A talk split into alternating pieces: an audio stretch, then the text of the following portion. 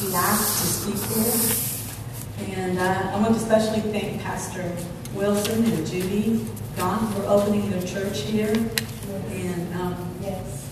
inviting us. And Jamie, she, I know she's been working so hard, it has everything so pretty and decorated, and uh, I appreciate that. And I know Frida, I get, I know she had to leave, but uh, she has been a great friend.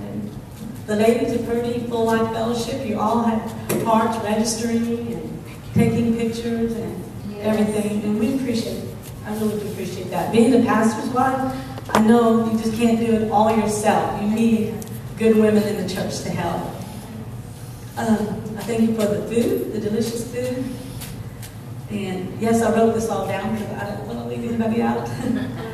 um, but uh, I also want to thank my wonderful husband and pastor, J.D. Yes. Alverson. But don't already start crying. I can be a crier. That's all right. But I, I love him so much, and we've been married 30 years. He is my covering, Yes.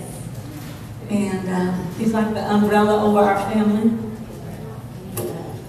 Uh, I think my family, my children that are here, and grandchildren, my church family, and my sister. I'm so excited. My sister and nieces came over. That means a lot to me. And my grandsons who are back in the nursery, I really thank you guys for finding someone who can watch them. I appreciate that. Okay, so I guess I'll just kind of give a little bit of an introduction. Um, mainly a woman just like you. I try to follow and listen to God. Um, also an educator. This is my 18th year.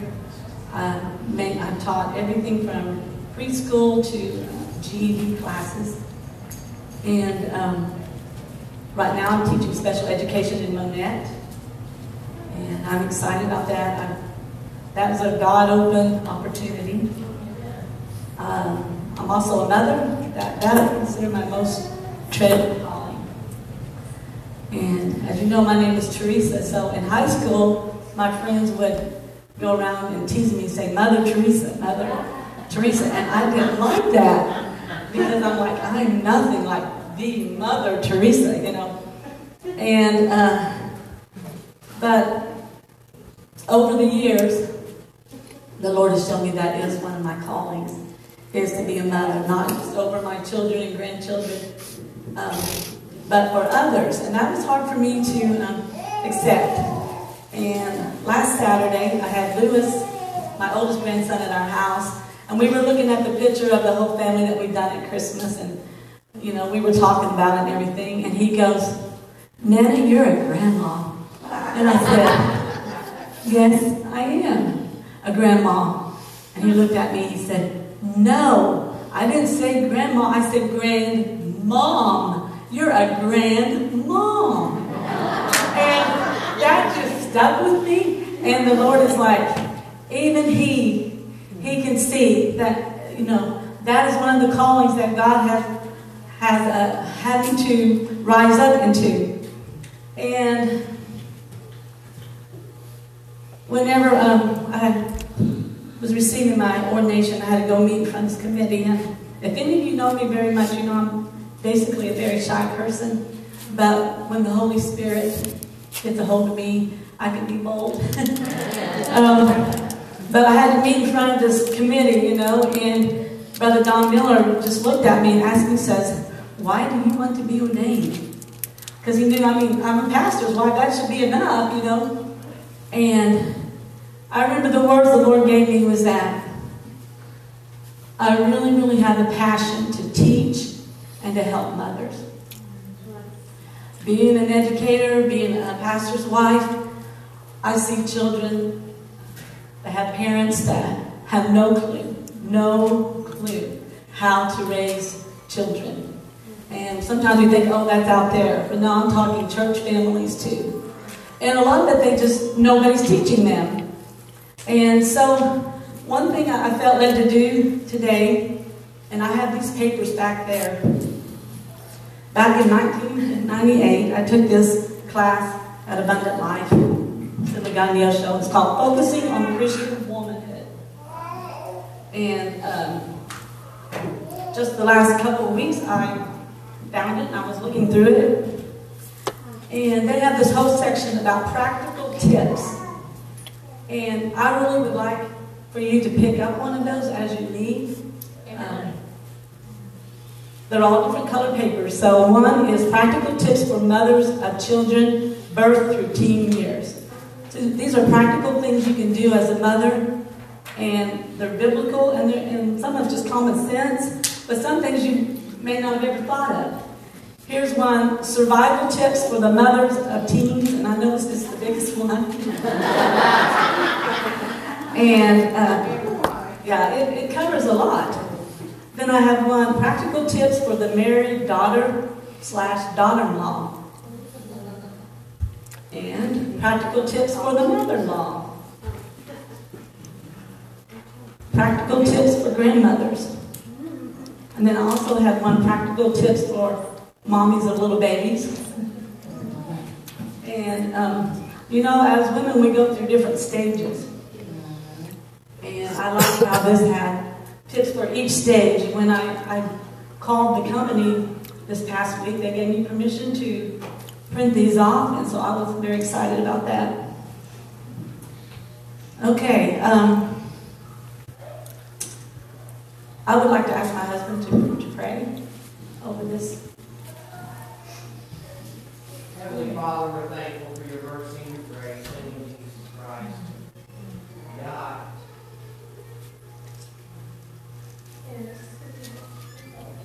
for a wretch like me.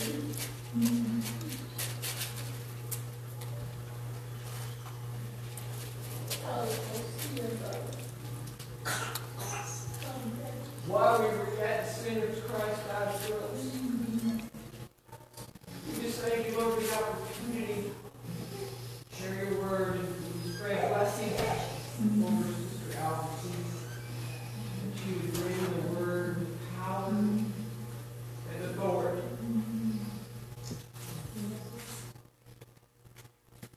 Jesus. Amen. Amen. I'm going to move some of this so I have some room. Okay, I'm going to uh, this by saying um, I've never preached a sermon like this that the Lord gave me ever. ever. And it's scary. It's very scary to me. But I, I know the Lord well enough after serving Him all these years that I better not disobey. and uh, not that He's harsh or anything, but I love Him too much. And to know that I disobeyed Him hurts me more than Yes. any other thing. And uh, so I have some verses. I kind of thought that one lady was going to preach my sermon almost there for a while. Okay, first one, Joshua 24.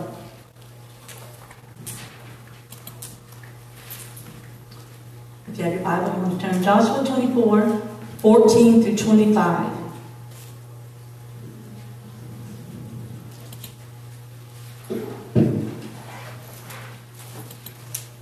Now therefore, fear the Lord, serve him in sincerity and in truth and put away the gods which your fathers served on the other side of the river and in Egypt. Serve the Lord. Now, this is Joshua speaking to the children of Israel. He's at the end of his life and he knows it is, so he's giving final instructions. So he's telling the congregation there, and if it seems evil to you to serve the Lord, choose for yourselves this day whom you will serve whether the gods which your fathers served that were on the other side of the river, or the gods of the Amorites in whose land you dwell. But as for me and my house, we will serve the Lord. That's one of my all-time scripture verses. We even had that song sung at our wedding, my husband and I. Um, verse 16, So the people answered and said, Far be it from us that we should forsake the Lord to serve other gods. For the Lord our God is He who brought us and our fathers up out of the land of Egypt, from the house of bondage, who did those great signs in our sight, and preserved us in all the way that we went, and among all the people through whom we passed. And the Lord drove out from before us all the people, including the Amorites who dwelt in the land. We also will serve the Lord, for he is our God. But Joshua said to the people, You cannot serve the Lord, for he is a holy God. He is a jealous God. He will not forgive your transgressions nor your sins if you forsake the Lord and serve foreign gods. Then he will turn and do you harm and consume you after he has done you good. And the people said to Joshua, No, but we will serve the Lord. So Joshua said to the people, You are witnesses against yourselves that you have chosen the Lord for yourselves to serve him. And they said, We are witnesses. Now therefore, he said, Put away the foreign gods which are among you, and incline your heart to the Lord God of Israel. And the people said to Joshua, The Lord our God we will serve, and his voice we will obey. So Joshua made a covenant with the people that day. He made for them a statute and an ordinance in Shechem. And the reason I had this because Joshua, he, he made a stand there, and he's he wants them to serve the Lord, and um, he's saying, as for me and my house, we will serve the Lord. He did make a stand. This is what we're going to do. And the next verses I want us to look up.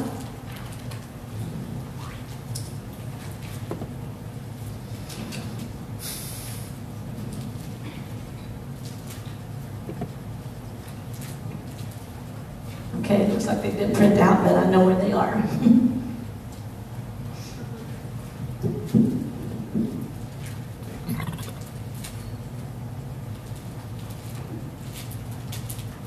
okay, Nehemiah chapter 4.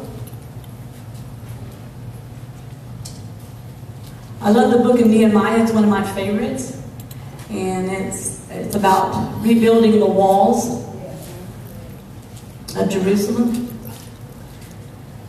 And of course, when they started doing that, Nehemiah was leading them and they came against some oppression. But look at verses 13 and 14. Therefore, I positioned men behind the lower parts of the wall at the openings, and I set the people according to their families with their swords, their spears, and their bows. And I looked around, he looked around, and he arose and said to the nobles, to the leaders, and to the rest of the people, Do not be afraid of them. Remember the Lord, great and awesome, and fight for your brethren, your sons, your daughters, your wives, and your houses. And I like how he, he set them up by families. They were going to rebuild the wall, guard the wall, and he's telling them, remember who the Lord is. Fight for your sons, fight for your daughters, fight for your brothers. Okay. Now, Isaiah 58, verses, verse 12.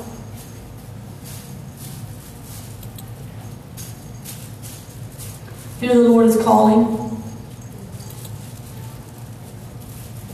And he's promised to the godly, said, There are those from among you that shall build the old waste places. You shall raise up the foundations of many generations, and you shall be called the repairer of the breach. A breach is like a hole, a breakdown in the wall. Okay. All right, so I don't know, Brother Wilson, if he has any of those pictures.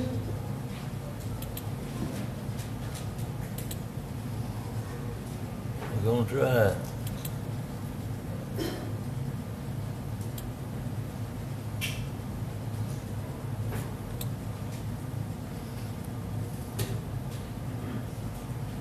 says God is building up a generation of women who know how to fight. Amen. Lord, yes, he is. Keep scrolling down, please. We stand in the gap. There's a, another verse about how God was looking for someone to stand in the gap, but he could not find anyone. As you can see, there's a, there's a gap in that mountain there. Okay, the next picture.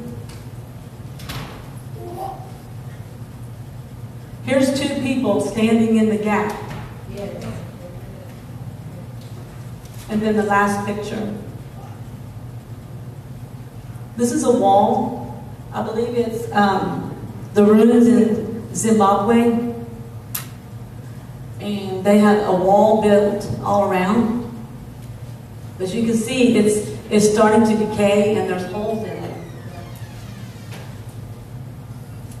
Okay, so what the Lord put on my heart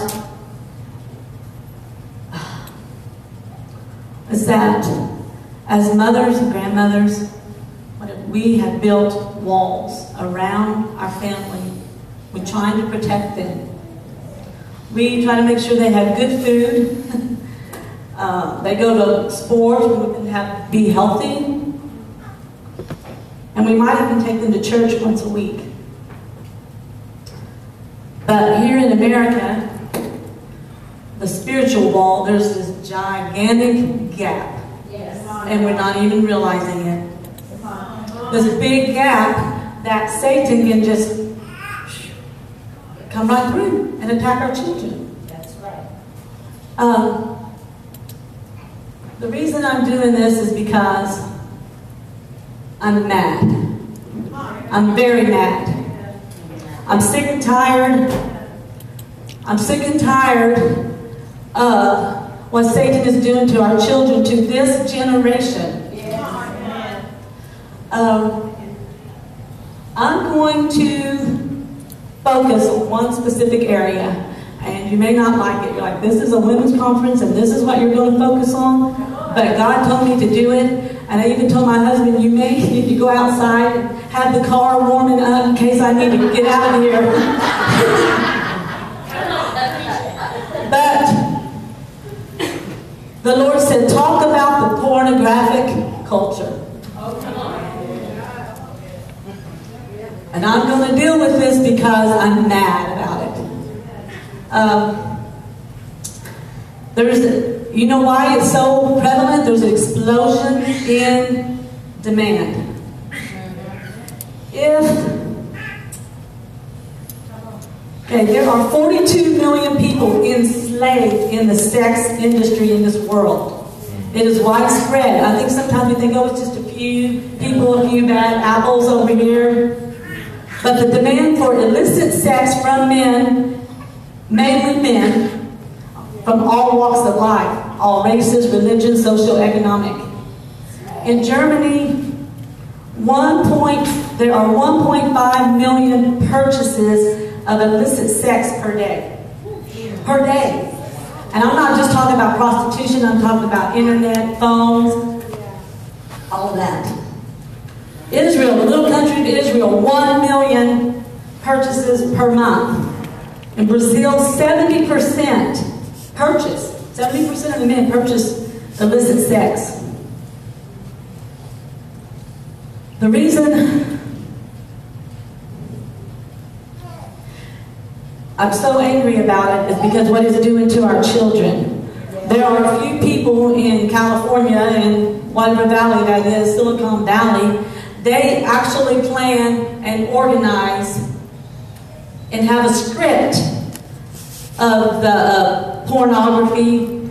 It's almost like a whole other universe. It's almost like an avatar. They have the men and they have these scripts and the men are always devoid of humanity, of care, of compassion. And the thing that is so sad is that little boys, they say the average age now that they are exposed to porn, first exposure, is 11 years old. That is the main sex education for our boys. Most of them aren't hearing any other storyline. They're not hearing, they're not seeing. And children at 11 years old, their brains are not developed all the way yet. Neurologically, the front of your brain is where um, you have the judgment part.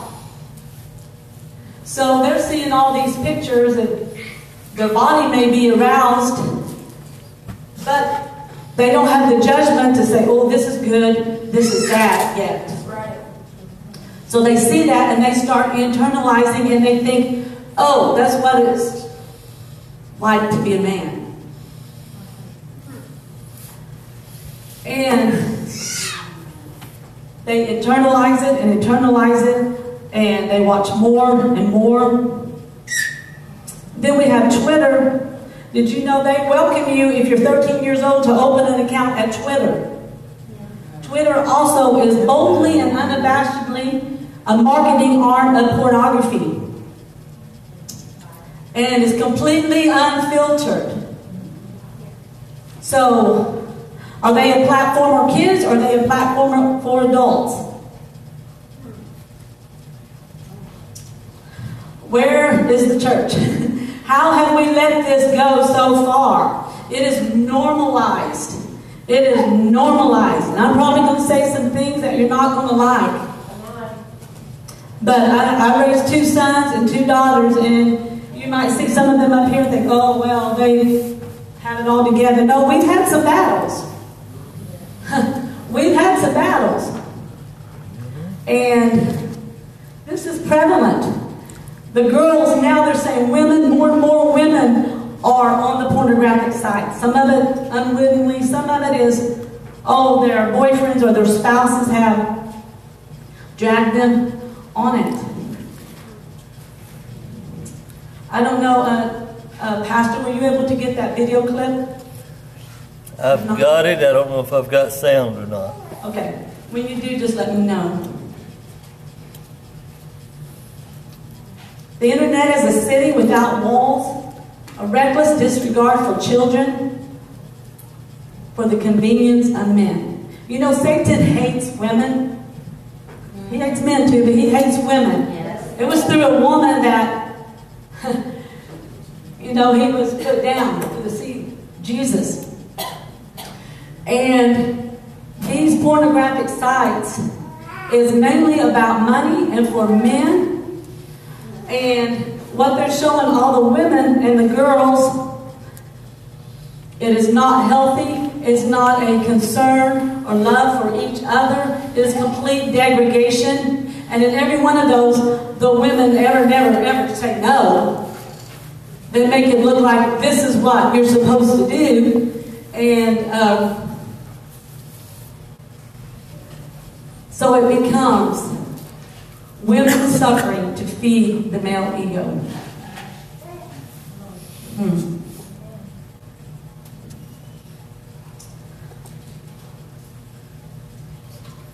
It destroys our view of sex.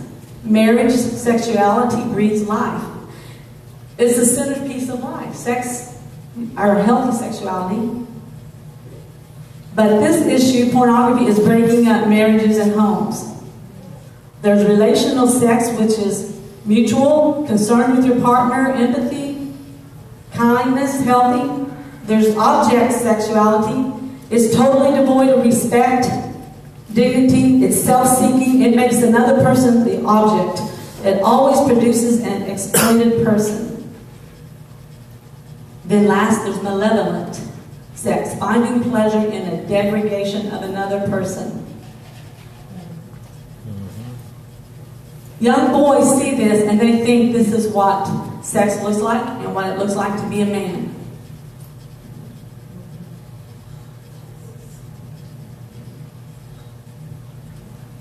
Pornography has become normalized at such young ages that it's become a public health crisis.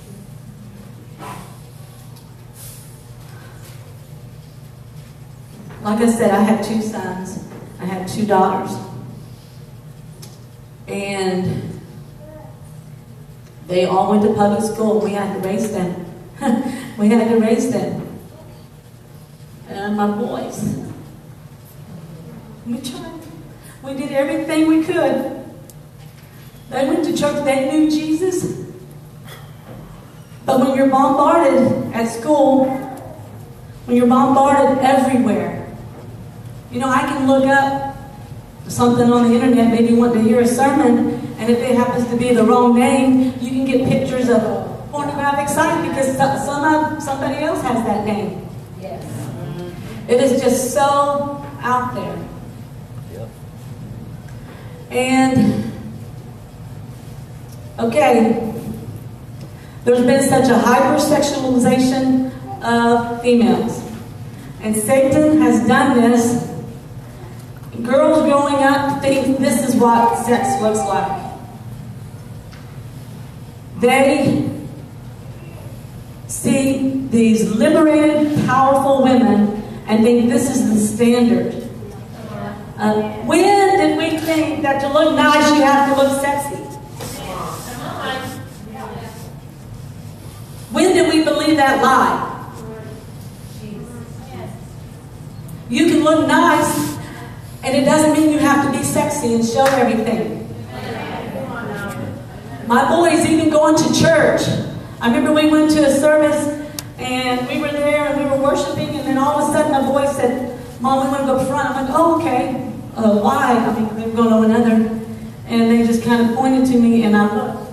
And in the row in front of us, the girls, this is at church, had such, such tight shorts that the, both of their cheeks were hanging out. And they were worshiping the Lord, which I'm glad they were worshiping the Lord. But a poor Christian guy was like, I got to go somewhere else.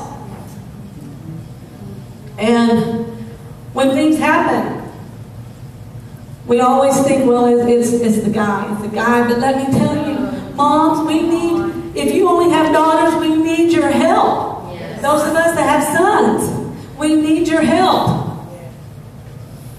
And I'm on Facebook, I see pictures of good, godly, Pentecostal Christian women, women having their daughters on there, seven, eight years old. Every picture of the girl, every picture of the girl, the seven year old girl is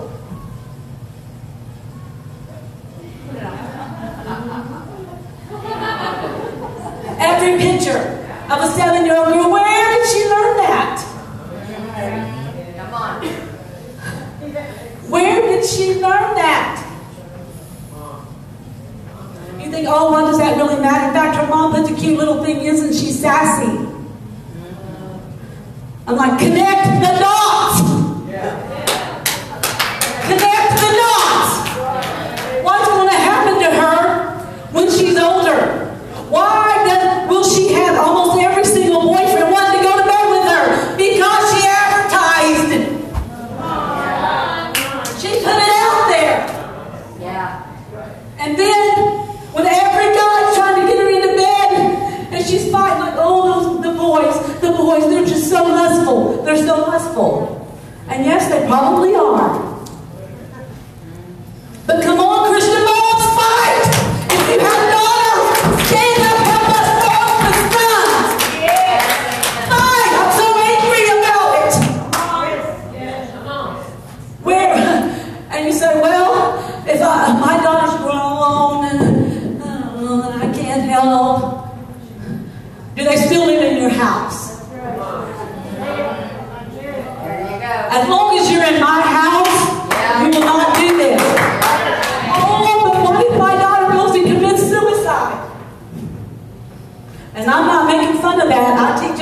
it's very real. and my man, I was on suicide committee in Exeter for three years. I, I'm not saying this facetiously. But where is this? Jesus, Jesus, you make the darkness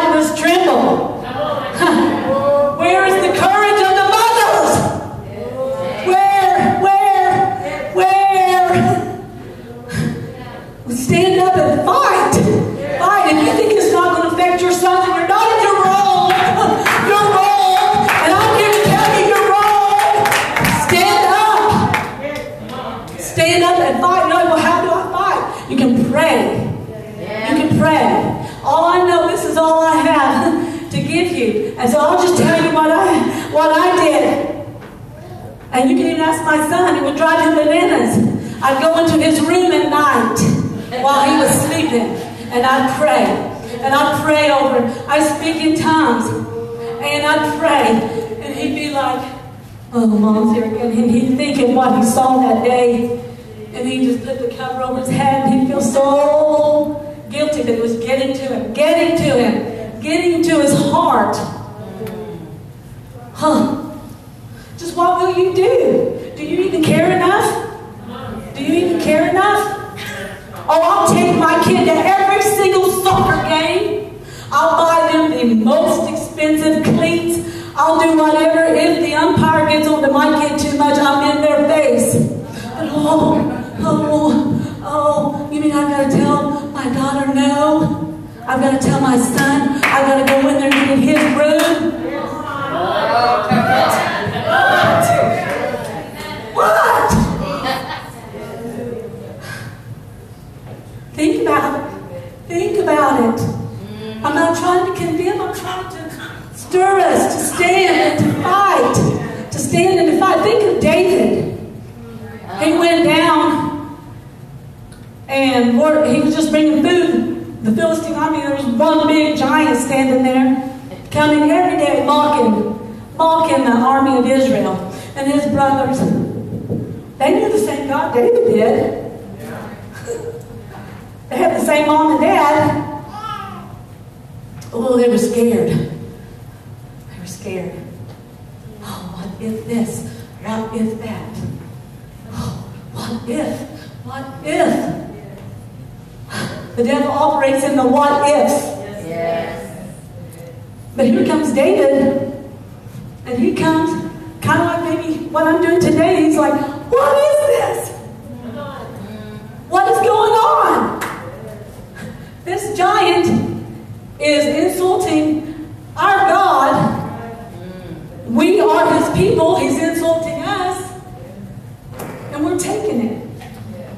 We're allowing it. We're allowing it. And he's like, I'm not. uh, I'm not going to take this. And um, he came in the name of the Lord. He just had five little stones. He didn't have much. But he slew the giant. He slew the giant. And this is a giant in our nation. This is a giant. Let's wake up. I can tell there are warrior women here. If you don't have children, maybe you have grandchildren. Maybe you have neighbors. Maybe you have sons. And maybe some of them don't have families to where like if they get on Facebook, it's just picture after picture. I mean, some of my sons have said, Mom, I had to cancel so and so. And I'm talking about a relative. I'm like, I know, I did too. And I never know when a pornographic picture's going to pop up. And I don't want that on there.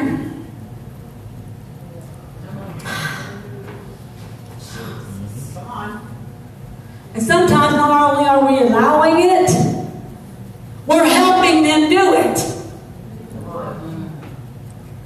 Frieda and I went to a, a no price tag conference, and there was a lady there. She was Assembly God daughter, and some things that happened to her, she just got so resentful to God that she went all the way in the porn industry in California. She even was a recruiter of girls. Uh, she came back to the Lord and she was talking, and she said, while I was there, she said, I'd see moms drive up their daughters at our place thinking they're getting pictures taken and models. And the moms just drop them off and leave. And she said, I'd, I'd be like, oh, oh no, there's another good mom dropping their daughter off. And all in the name of a career. And there's nothing wrong with that career. There's not. I mean, as far as being a model, I think I think we need more godly models, you know. But uh, this lady was saying how these mothers were colluding and inadvertently offering their daughters on the altar. That's what it is. That's right. So we need to fight. First of all, let's stop helping. Yeah. yeah. Let's open our eyes. Remove the blinders. Remove the blinders. Remove the blinders. Remove them. Yes. Remove them. Yes. And um, I have two daughters, and I we, and we began praying for all of our kids that God would bring a godly spouse for them, Yeah. and um, someone that would treat them with respect Yes. and love, and would be willing to wait. Oh my goodness! Did I just say that? Supposed to wait till marriage before you have sex. And I know uh, anymore, no, nobody does it. But I know four kids who did. I know four who did. And um, you know what? They can trust their spouses. They can trust their spouses.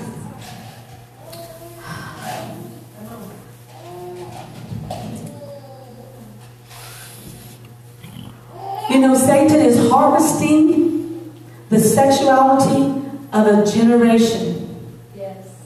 which has released demonic levels of perversion on our planet that we've never seen before. His strategy is to usurp a whole generation, a whole generation's calling. It's not about women's beauty or women's liberating. You know, um, some of the most vociferous voices that's telling girls, you need to do this. Oh, I'm so liberated. So that's why the girls buy into it. They buy into it. They see all, all the images constantly, constantly, and they think that's what I have to do. That's how I have to look to be powerful. But we're women of power. That's right. And it's not, it's not that. Amen. I'm praying that the army will awaken.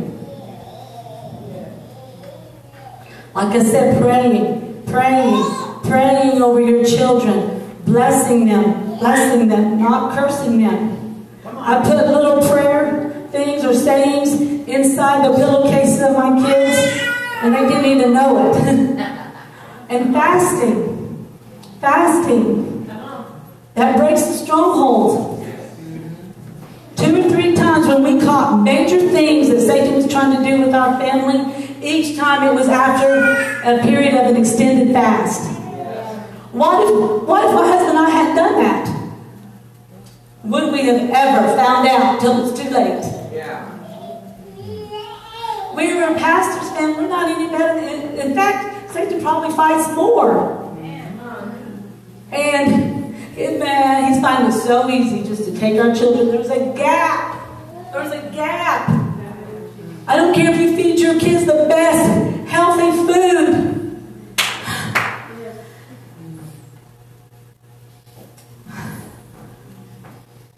You take them to the best doctors. Make sure they're the best educated. Make sure they do their homework every night. Every night. They're, the wall around them educationally is strong. The wall around them physically is strong. But there's this gigantic gap. If you were Satan and you were going to come into that child, oh, I'll go where there's this big gap. There's a hole there. And they're not quite old enough to know. You and me are going to stand in front of an almighty God. And you will be held accountable. I will be held accountable for what I did with my children, grandchildren, my neighbor's kids, the kids in my community and my school.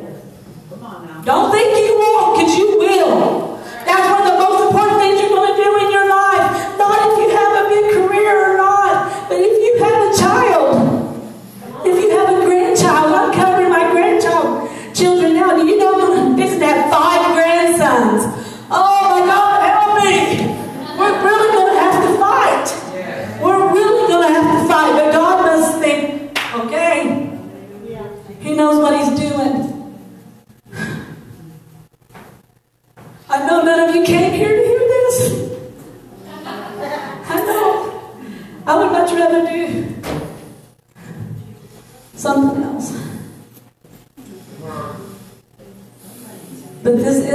side issue.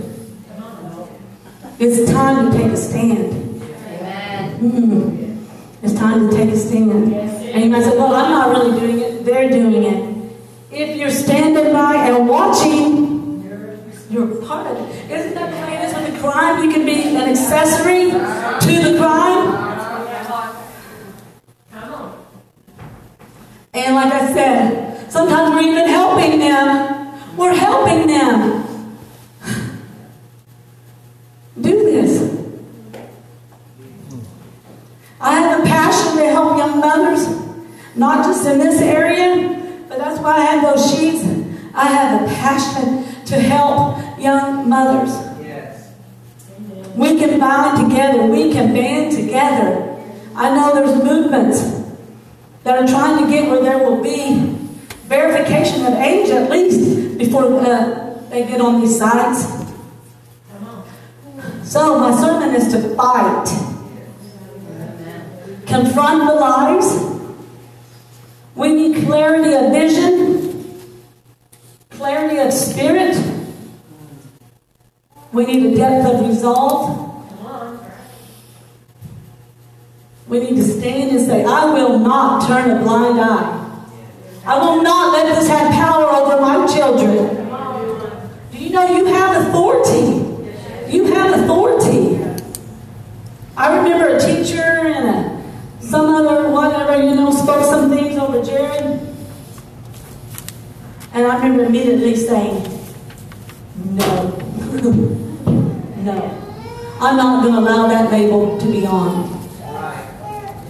Now, there's some things you can't help, I know. But there's some things, why not stand and fight and say, no, no, no, not on my watch, not with my children. And if it happens, it's going to go through me first. It'll be, I'll die first.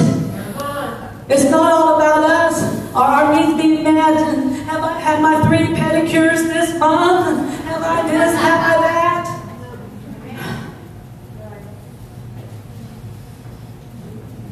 It's time to stand. It's time to fight. I will not let the enemy have power over my children. Amen. The devil trembles at Jesus' name. I remember, I hope Lydia doesn't mind me saying this, she was in middle school or so, and we had this girl at a, a neighbor, not a neighbor, but a girl in the community in the church we were trying to help. And this girl just turned like that on Lydia like a dime. Started bullying her. and bullying her dad. And Lydia's last name, Alverson A. This girl's last name started with a B, so her locker was right under hers. And she would taunt and push and and then the teachers in the classes would put the students alphabetical order, and so this girl was behind Lydia. And we had to go, I think uh, James did, went to the school and said, hey, can we move lockers? Can we move her here or there? She was calling our house. This girl was just bullying Lydia, and I hated that as a mom.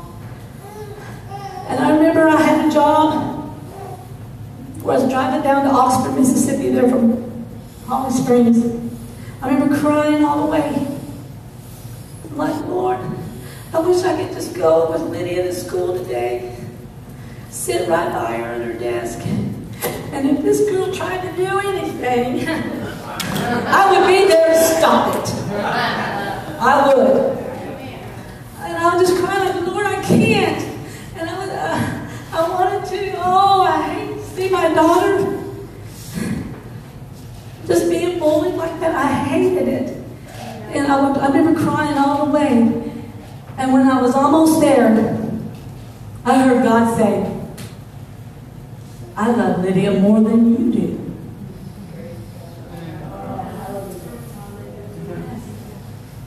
Yes. I love her even more than you do. I will fight for her. Leave it in my hands. And I, I learned that lesson we can't be there with them and everything. But God loves your child or your grandchild even more than you do. Sometimes we try so hard to protect them from these things. But we, if we give it over to God. And the coolest thing about that was I went into work And um, I come into my little desk and something, and this lady comes over and says, You have such a peaceful spirit about you today.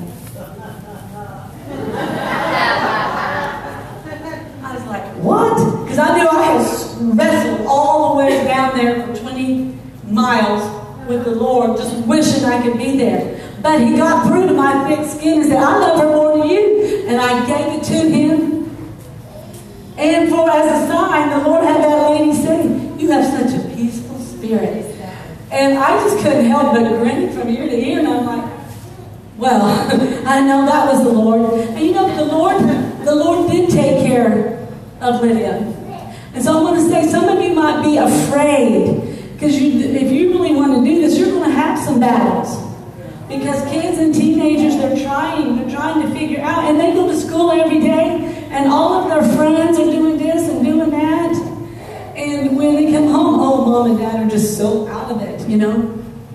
Um, you will have battles, but the Lord will fight. Remember, you have to get it to Him. Do you really believe the Lord loves your child more than you? Yes. So when the devil tries to put ideas like, oh, they might commit suicide. Oh, if I don't let them go, they're going to be out there with their little babies all by themselves. I, I get that. As a mom, I get that.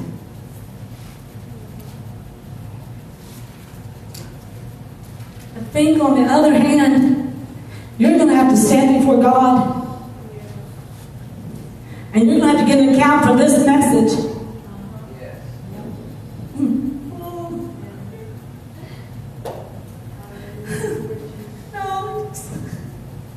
Oh, my Lord. This has been so heavy. And the warfare has been so heavy.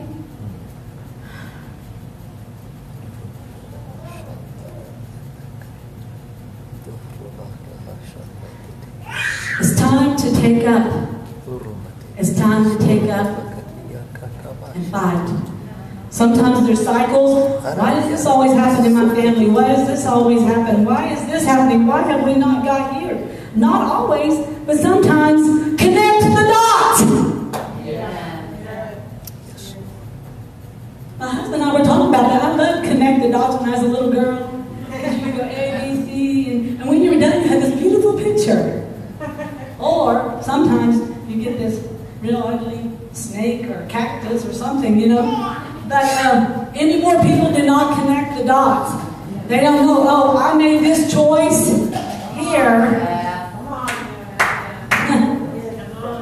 oh, you mean it's going to affect my kid 10 years later? It might. It's like if you were connecting the dots and you're at A and you're following all along, and then you get down to Z and you're like, how did I get here? Uh, yeah. And I'm not trying to be sarcastic. I'm not. I'm just trying to get us to see how obvious something is that we're not. We've got blinders. So, uh, brother, uh, do you have that video? We'll see if we got sound. Okay, I hope we do. This is a free video you can watch on YouTube, but I, I just have the uh, trailer for it.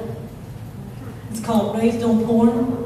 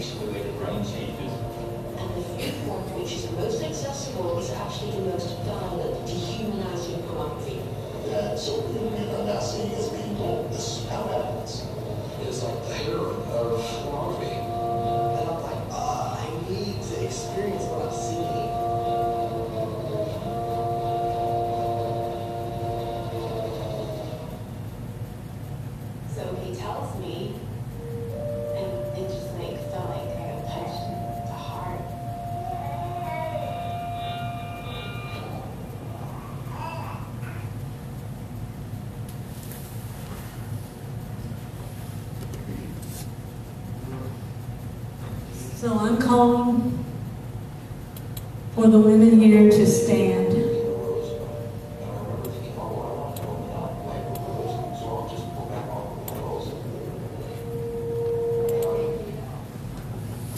Like I said, you can watch, it's a 35 minute video and, and they made it free and accessible on YouTube. But um, I would like everyone to stand.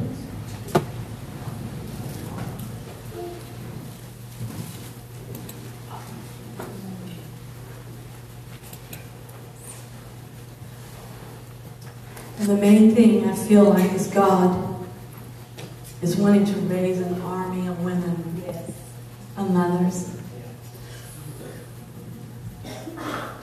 to be on the front line, to fight, to fight, to stand.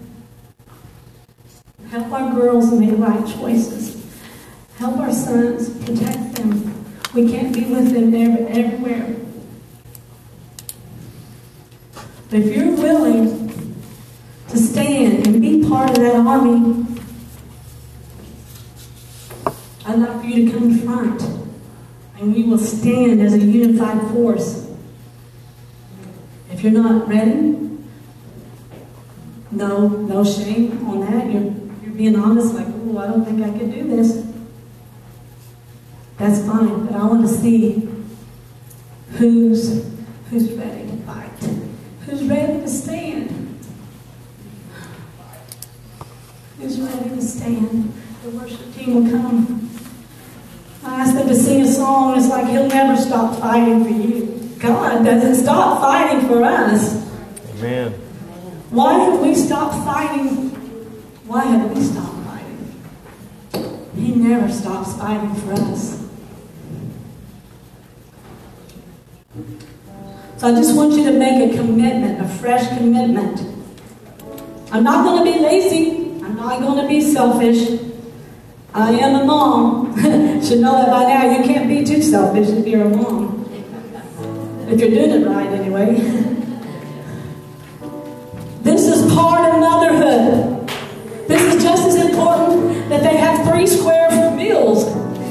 This is more important that they than getting their shots so they can go to school. This is more important.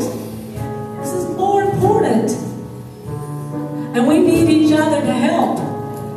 Maybe my sons or grandsons wouldn't listen to me, but maybe they'll listen to you. Somebody else in the church that, hey, I, the Lord showed me something last night in a dream about you. We need each other. So I just want you to raise your hands in consecration. Think. And Lord, what can I do better?